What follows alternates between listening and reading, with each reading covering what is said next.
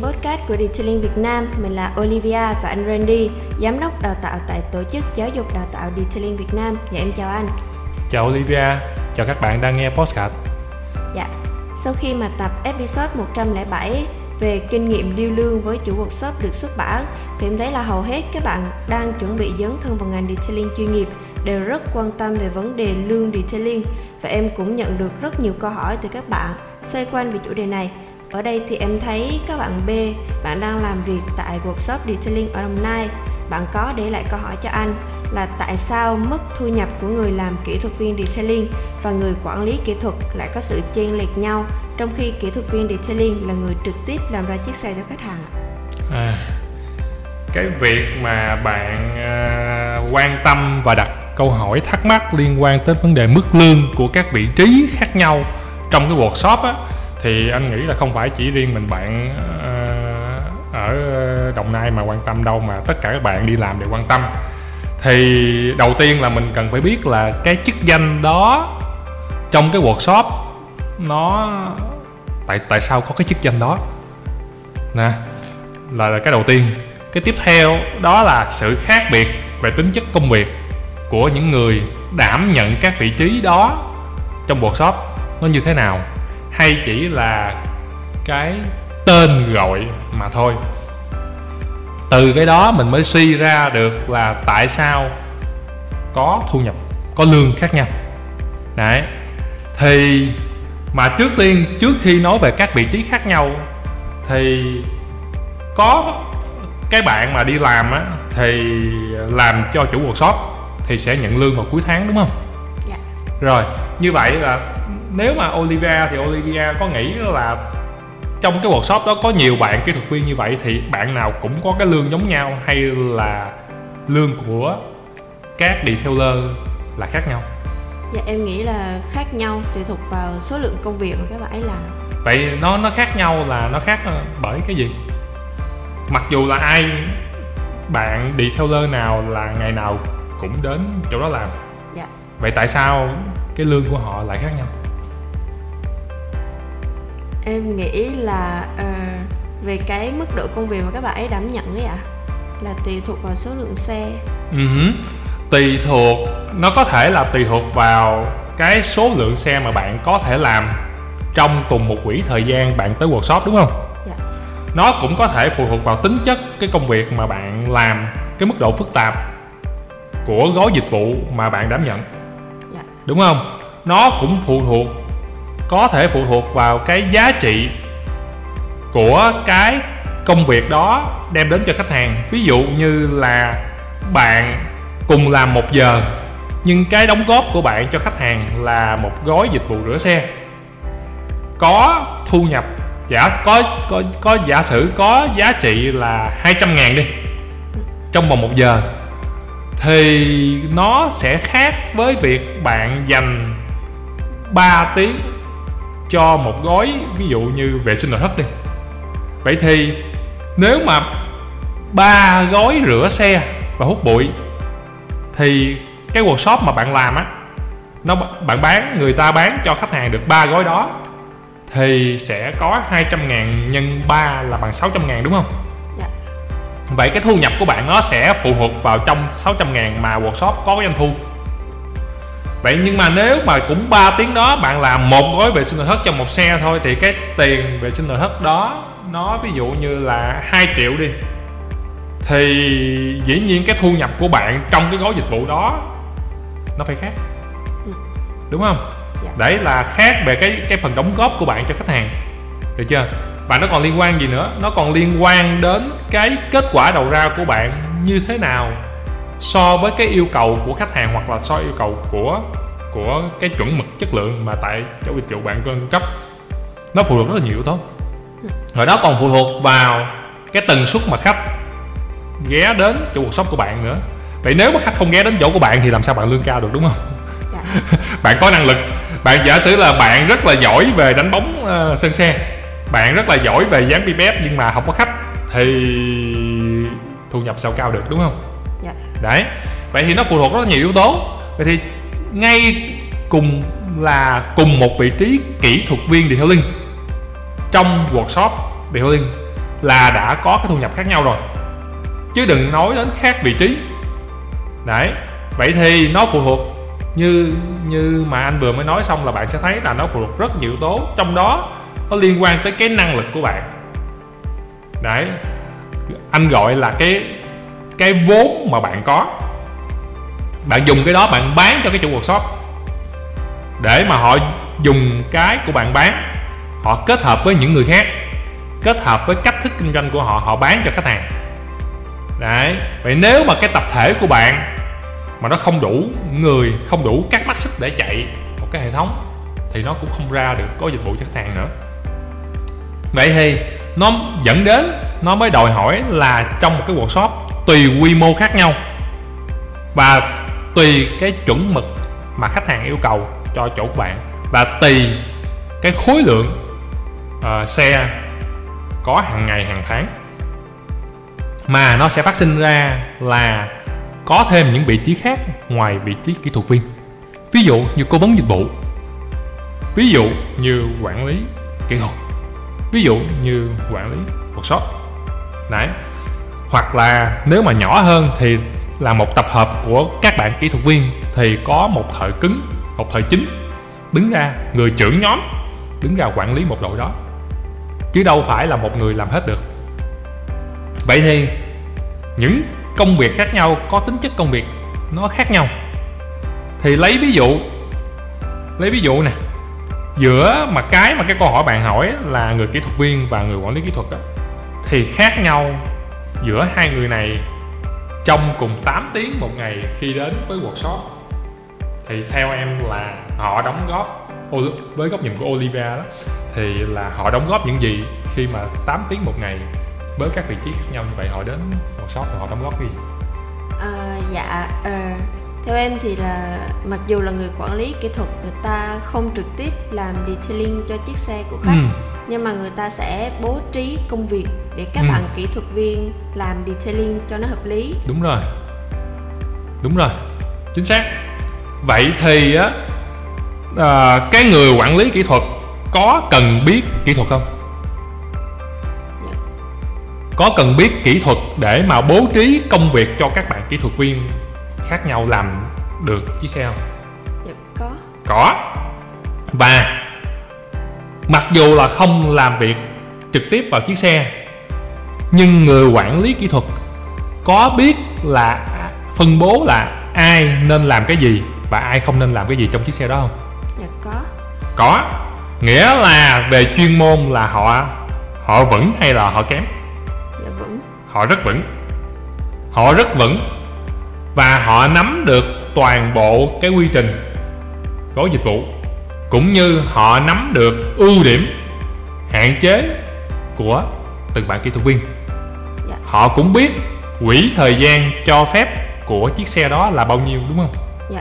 nên họ cân đối giữa những công việc đó và công cụ thiết bị hóa chất vật tư quy trình của workshop để họ điều phối ai sẽ làm cái gì ai không làm cái gì? Ai cần phối hợp với ai làm trước việc này việc nào nên làm sau? Đến thế nào gọi là đạt yêu cầu. Đến thế nào gọi là đủ thời gian để không bị trễ tiến độ đúng không? Dạ. thì đó là cái công việc hàng ngày và cả cái chuyên môn của họ. Còn đối với người kỹ thuật viên thì cái chuyên môn của họ là gì? Khi được giao một bài toán một cái vấn đề trên chiếc xe thì họ dùng cái tay nghề của họ. Họ dùng cái dụng cụ họ được cấp. Họ dùng cái hóa chất họ có và làm theo cái quy trình với quỹ thời gian đó để ra kết quả đúng như được giao. Tính chất công việc khác nhau. Nhưng mà tại vì sao là nhiều bạn hay so sánh? Anh cho rằng là ở việt nam á, hay gặp một cái tình trạng là xem cái chức danh. Đấy. Nên thông thường là chúng ta sẽ thấy là khi mà đi làm á cái quan điểm của các bạn ở ở Việt Nam đặc biệt là các bạn à, làm nghề đó thì anh thấy là à, thợ Việt Nam tay nghề thường rất là giỏi. Và đặc biệt là họ tự làm độc lập cũng rất là chuẩn chỉ luôn. Nhưng có một điểm mà có lẽ là các bạn thợ cần phải cải thiện. Anh thấy trong nhiều ngành nghề, và đặc biệt ở ngành điện liên cũng vậy luôn, là khả năng làm việc đội nhóm. Những người thợ tay nghề rất giỏi, họ tự làm độc lập rất giỏi, nhưng khi xếp họ ngồi cùng với nhau, thì coi chừng kém còn hơn là một người làm. Vì họ không có cái mindset về là việc nhóm, họ không có cái tư duy phối hợp với nhau, mà nhiều công việc không phải là một người thợ không biết làm mà là vì quỹ thời gian hạn hẹp. Ừ. ok quỹ thời gian của khách hàng á dạ. người ta cho phép mình ít. Cái thứ hai là để giải quyết được số lượng xe lớn thì phải phối hợp với nhau. Cho nên là khi phối hợp với nhau nhiều người không phối hợp được. Hoặc đặt cái tôi của mình lớn quá. Hoặc là hay có xu hướng so sánh giống như bạn B này đang có nghĩa là thay vì cái sự tập trung mà bạn A, bạn B, bạn C, bạn D khi vào làm chiếc xe là tôi phải phối hợp với bạn và những người khác để bàn giao chiếc xe thì cái sự tập trung của các bạn là tôi có giỏi hơn bạn hay không hay bạn có hơn tôi hay không khi vào làm chiếc xe. Đây không phải là môn thể thao đối kháng chúng ta so sánh với nhau mà đây là môn thể thao phối hợp đồng đội. Nghĩa là tôi và bạn và những người khác phải cùng bắt tay nhau để xử lý cái vấn đề trên chiếc xe để ra kết quả. Nên khi cái góc nhìn mà bị lệch lạc á, anh cho rằng cái sự tập trung nó bị bị bị phân tán đi. Họ không còn tập trung và nhìn về nhiều hướng thay vì tất cả phải nhìn về cùng một hướng. Nên sự phối hợp của những con người khi làm việc với nhau rất chạy chặt thành ra là họ không tự dùng một ngôn ngữ với nhau để thống nhất với nhau được, mà mỗi người, đặc biệt là những bạn thợ càng cứng nghề, càng có cái tôi riêng. Họ muốn làm theo một cái cách mà họ nghĩ như vậy mới ổn, mới đạt. Và nhiều khi cái chuẩn của những người này nó không giống nhau. Nên, vì họ không tự tìm được tiếng nói chung với nhau. Nên, đẻ ra một người là người quản lý kỹ thuật. Người này làm cái gì? Sắp xếp ông A vào chỗ này, ông B vào chỗ kia. Người này làm trước người làm sau theo đúng quy trình. Đó ra cho tôi. Để hoàn thành chiếc xe giống như yêu cầu của tôi. Để, nên các bạn không tự làm việc độc lập được. Bạn phải có người quản lý. Hoặc khi có người như vậy rồi, nhưng mà một một đám, một đội, những người làm kỹ thuật không hiểu ông khách hàng ông muốn cái gì cả. Ông khách hàng muốn làm kiểu a, các bạn là cứ theo kiểu b. Như thế này mới đúng, chuẩn mỹ như thế này mới đúng, chuẩn việt như thế này mới đúng. Nhưng mà khách hàng tôi muốn kiểu này. Những người này họ không đứng về cùng phía với khách hàng được. Những người kỹ thuật này họ thấy cái này là chưa đúng, họ thấy cái này là chưa đạt, cái này nhưng mà khách hàng họ cần cái theo ý họ. Nên giữa, nếu mà giữa một đội nhóm, những người làm kỹ thuật, mà ông khách hàng mà không tìm được tiếng nói chung với nhau, thì lại đẻ ra một vị trí nữa. Đó là cố vấn dịch vụ. Cố vấn dịch vụ là người hiểu khách hàng để truyền đạt lại các yêu cầu đó cho những ông giỏi về kỹ thuật nhưng không hiểu gì về khách hàng cả để làm cho đúng ý khách hàng. Bởi vì khi bởi vì sao? Bởi vì chừng nào mà chưa đúng ý khách hàng thì khách hàng không như vậy sẽ trả tiền mà họ không, không trả tiền thì bạn có giỏi tay nghề đến đâu bạn cũng không có lương. Đấy đúng không? Mà để tình trạng đó xảy ra nhiều lần thì ông khách ông không thích nữa ông đi đến chỗ khác. Là một đám một đội những người rất giỏi cũng chết đói luôn. Đấy nên thật ra thì anh thấy vị trí công việc nó xuất phát từ cái điều kiện và tình trạng làm của workshop. Nó phụ thuộc vào nhu cầu và sự phát triển của chỗ đó. Nó cũng phụ thuộc vào cái chuẩn mực mà thị trường đó đang cần. Đấy ở một số thị trường người ta thích khách hàng thích làm việc trực tiếp với người thợ một số thị trường người ta thích làm việc với một người được chăm sóc. Họ kỹ hướng lưỡng hơn. Đấy, vậy quan trọng nhất là ở thị trường đó khách hàng muốn cái gì thì nó sẽ sinh ra có cần thiết, có các vị trí của vấn dịch vụ. Quản lý kỹ thuật kỹ thuật viên hay không? Chứ không phải vị trí nào là giỏi hơn vị trí nào và không phải ông nào có chức danh quản lý là ông đó giỏi hơn tôi. Các bạn đừng có nên nhìn theo góc nhìn đó. Góc nhìn đó nó bị lệch. Nghĩa là ở đây bạn thấy ông đó quản lý, có chức danh quản lý là bạn ngộ nhận là ông đó phải giỏi hơn tôi. Đầu tiên là đó là công việc. Công việc của họ là quản lý đầu việc quản lý con người. À đầu tiên đó là công việc. Được chưa? Cái tiếp theo, để thực hiện công việc đó, họ cần có cái chuyên môn riêng, ví dụ chuyên môn quản lý, chuyên môn điều phối, chuyên môn sắp xếp. Đấy, mà cái đó họ có. Còn bạn, không có. Chứ không phải là họ phải giỏi hơn bạn ở cái lĩnh vực của bạn, thì họ mới làm quản lý được. Đấy, ví dụ ông quản lý kỹ thuật ông đó có thể không phải là biết giỏi cứng nghề giống như một thợ cứng. Nhưng ông đó giỏi hơn tất cả những người còn lại ở việc điều phối công việc. Chạy tiến độ làm sao ra đạt yêu cầu.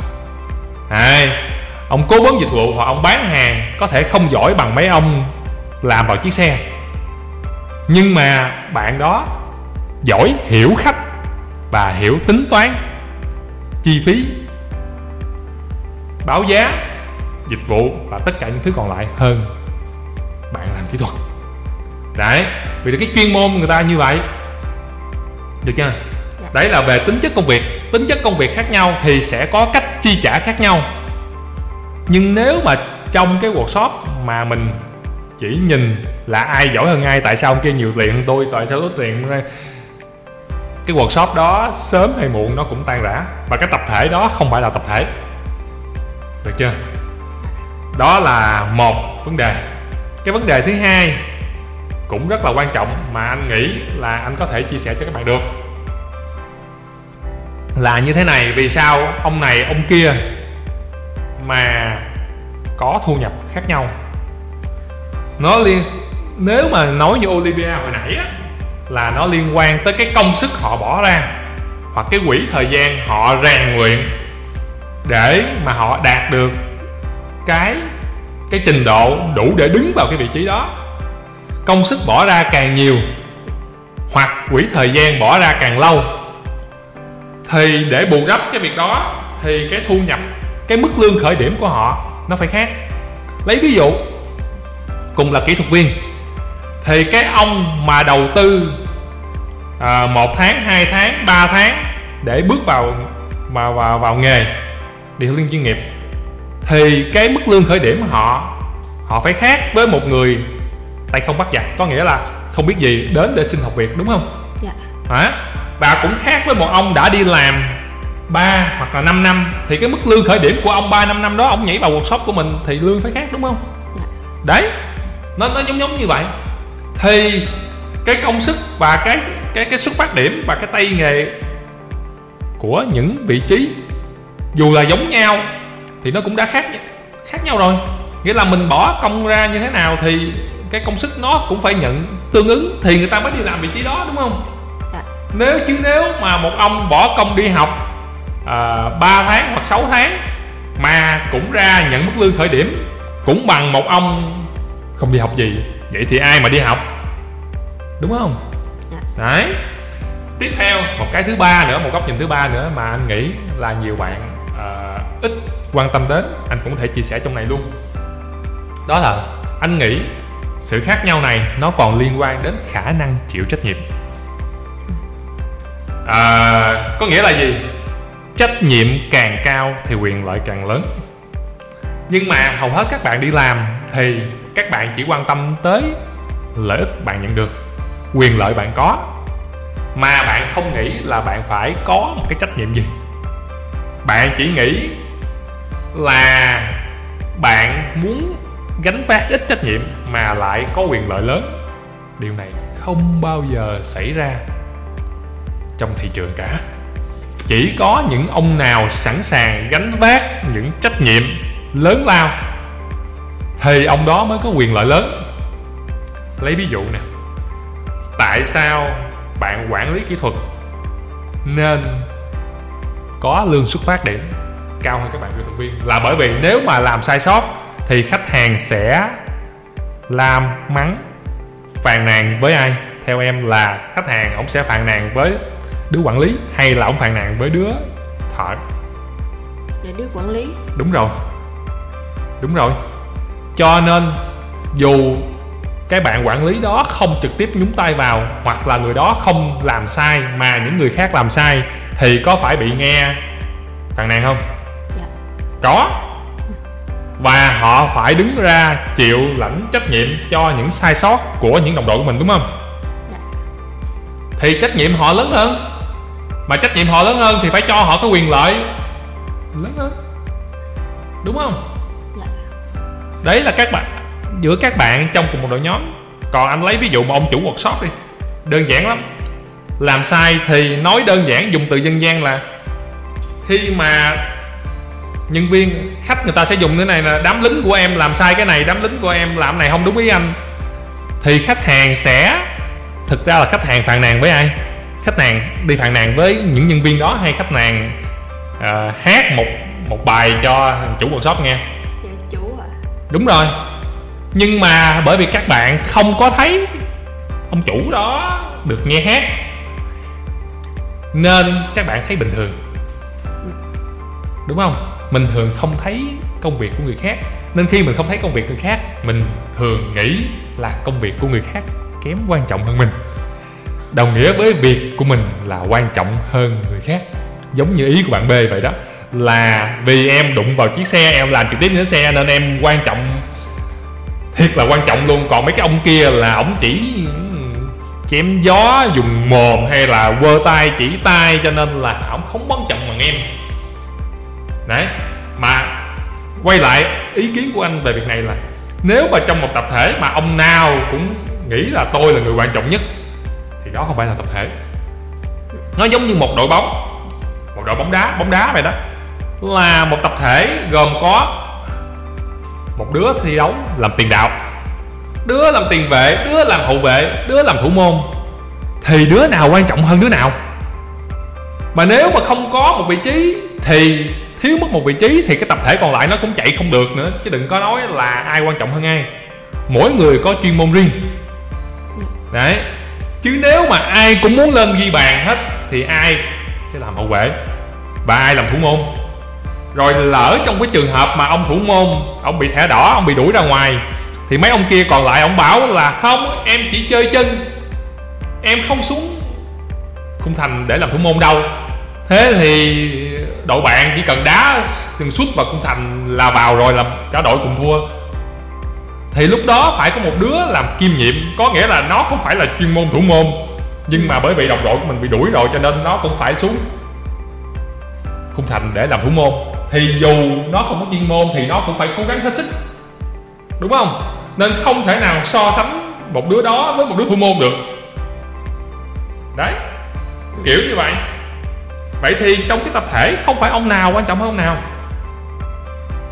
Mà là chúng ta có bắt tay được với nhau để làm hay không? Đồng thời anh cũng muốn góp ý một chút xíu liên quan tới bạn chủ workshop nè. Nếu mà mình thấy có tín hiệu đó ở trong workshop của mình, thì mình nên xem lại là cái cơ cấu tính toán về tiền lương của mình hợp lý chưa? Đấy, phân công trách nhiệm và quyền lợi của các bạn rõ ràng chưa? Nếu mình chưa làm điều đó được tốt thì mình sửa chữa, mình điều chỉnh, bởi vì nó liên quan tới chuyên môn về vận hành. Mà nếu mà bạn không có năng lực vận hành thì bạn thuê đại một ông làm quản lý workshop đi bạn bỏ tiền ra làm chủ đầu tư thì bạn ngồi chủ đầu tư. Đừng có tỏ vẻ là tôi bỏ tiền ra là tôi phải làm giỏi ờ, kỹ thuật viên, rồi tôi phải làm giỏi quản lý kỹ thuật, rồi tôi làm giỏi quản lý workshop, rồi tôi làm giỏi cố vấn dịch vụ. Không có ông nào mà đẻ ra mà giỏi tất tần tật như thế. Hoặc có một ông nào như thế thì ông cũng phải dành rất rất nhiều thời gian và công sức rèn luyện để ra được cái đó. Mà lúc đó, nguyên cái quỹ thời gian bạn bỏ ra mà bạn là chủ đầu tư thì bạn bỏ thời gian ra để bạn thu về lợi nhuận chứ không phải đem khách hàng ra làm thử nghiệm. Đấy, cho nên đừng có làm kiểu công ty trách nhiệm hữu hạn một thành viên nữa. Được chưa? Ờ, một mình mình tự làm xe tự ờ, làm quản lý kỹ thuật rồi tự làm cố vấn dịch vụ tự ờ, nó không ra giống gì đâu. Đấy, xã hội phân công mỗi người một việc. Việc của ai người đó nên làm. Thì chúng ta sẽ cảm thấy hạnh phúc và làm việc nó tốt hơn. Đó là câu trả lời của anh dành cho bạn. Cảm ơn anh Randy với những chia sẻ vừa rồi. Và các bạn nghĩ sao về chủ đề ngày hôm nay thì hãy để lại bình luận bên dưới nhé. Và cũng đừng quên theo dõi những số episode khác về Detailing trên Google Podcast, Spotify, YouTube bằng cách gõ Detailing Việt Nam. Và hẹn gặp lại mọi người trong những số podcast lần sau. Xin chào và hẹn gặp lại các bạn ở podcast lần sau với những chủ đề thú vị mà các bạn đang quan tâm nhé.